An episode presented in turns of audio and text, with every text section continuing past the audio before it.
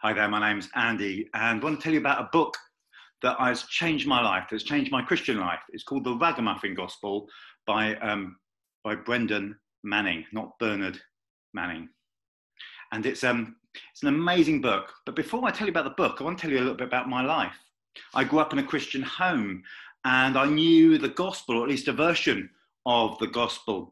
And my idea of God was someone who was big and powerful, and mighty and the sort of judge of everything. And my idea of Jesus was the one who died for me. And my, my, my thinking was very sort of cruciform. It all came around the cross, the idea that it all about Jesus who died for us. And there's something good about that, that actually the cross is the central event of human history where Jesus died and rose again. But I got kind of trapped in that way of thinking.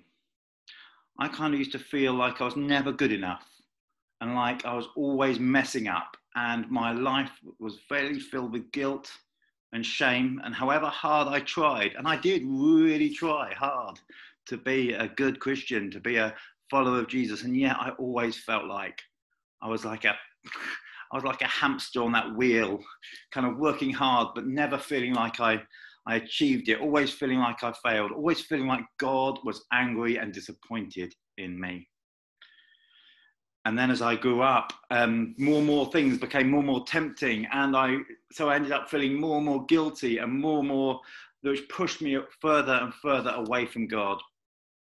And I remember one time just bumping into this guy called Kevin, um, when I was I, I literally was so stressed and so like struggling with my whole thought process that I went for a walk um, one one Sunday evening and ran into my friend um, and I was just out and about trying to clear my head and Kevin ran the Christian bookshop actually in Eastbourne. And he said, Oh, I know the book for you. Um, it's called The Ragamuffin Gospel. And um, I was fairly skeptical. Um, I thought it might be liberal. That was, that was the ultimate insult for everything. Oh, it's liberal, yeah. Um, and, but I read it and it talked about the grace of God.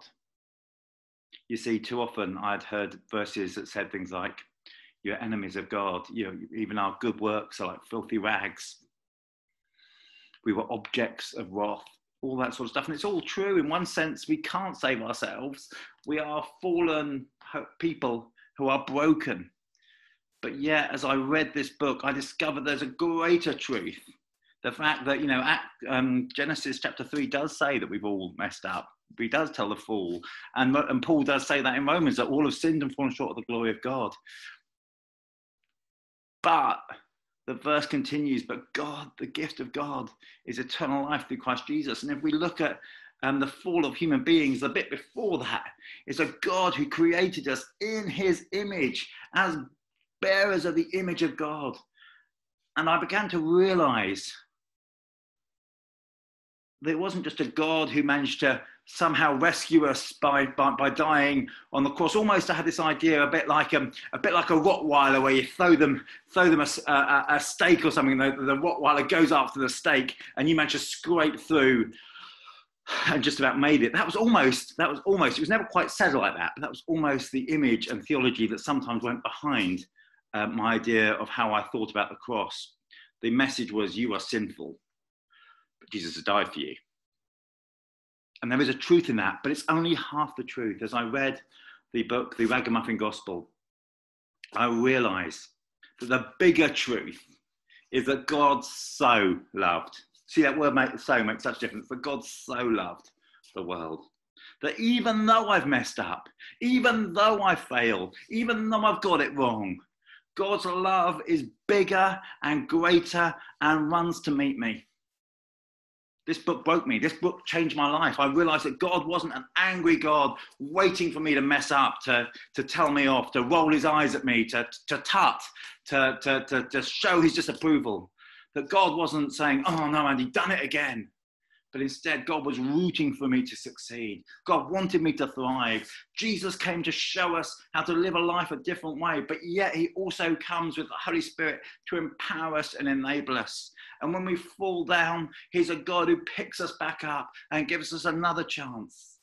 For me, the greatest moment where I realized something of God's character and heart was when I held my baby girl um, a few hours after she'd been born and she hadn't done anything really but from my wife quite sick, or then my wife quite sick.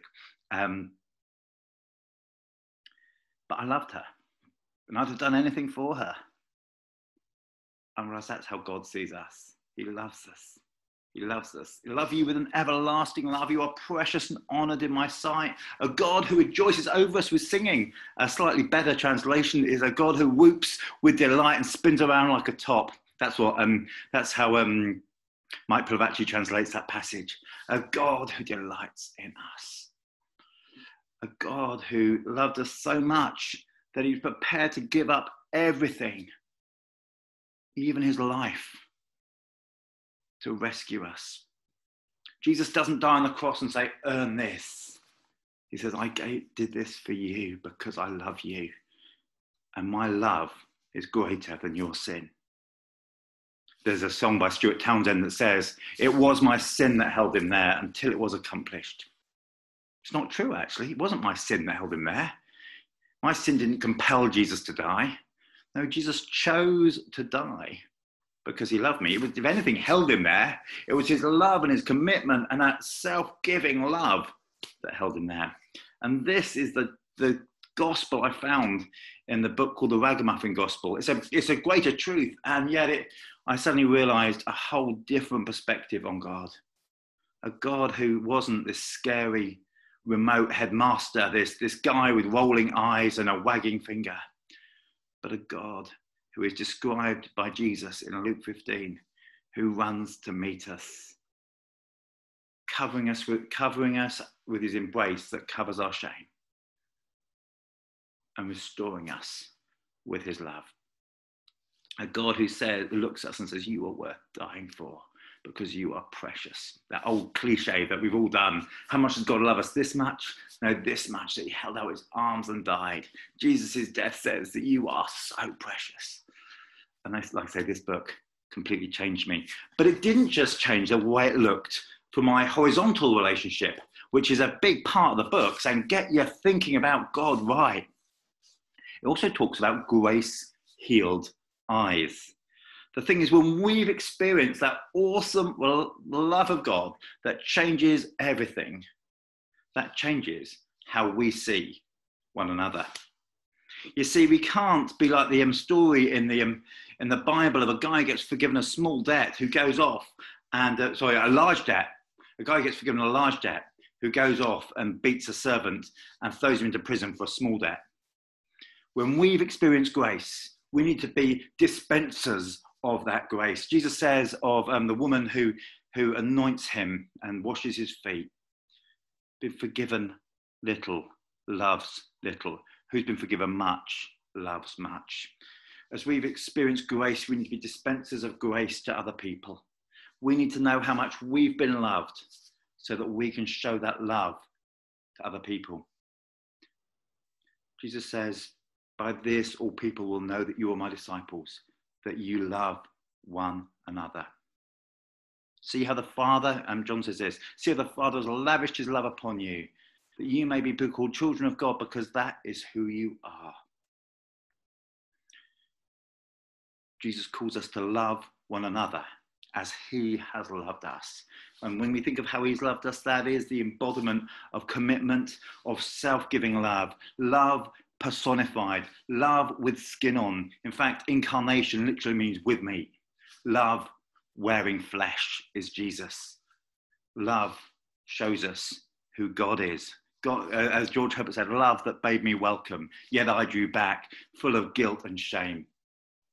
And yet, God says, Come to my banqueting table, and your banner over me is love. So, as I read this book, I was profoundly changed by my relationship with God. And yet also realized that I had to be, I was profoundly changed too by how I looked at each other, how I looked at other people. Because when I was feeling bad, when I was living under guilt, shame, and condemnation, it was very easy to point the finger to say, at least I'm not like this, at least I'm not like that. Well, I might feel bad about this, but I haven't done that, or I haven't done this, or, or maybe that isn't a problem for me. So, my challenge is for all of us yeah, read the Ragamuffin Gospel. It'll blow your mind. It'll warm your heart. It'll, yeah, it'll help us to realize just how much God loves you. But more than that, we need to be people who experience God's grace and His love deeply, so that we can share it widely generously and extravagantly. So my challenge is read the Ragamuffin Gospel. If you can't find that, another great book is by Philip Yancey and it's called What's So Amazing About Grace? Because believe me, grace is amazing. So I guess what I'm saying is there are a couple of great books, but one of the key things I believe this generation and we all need to discover is what grace means afresh. Because unless we really discover grace, we're going to live in a Christianity that looks more like the Pharisees than Jesus, that is more like the older brother than the younger one. We'll end up with a very pious, self righteous Christianity rather than a Christianity that looks like Jesus and meets people where they need it the most. So, yeah, read the books, but most of all, encounter grace.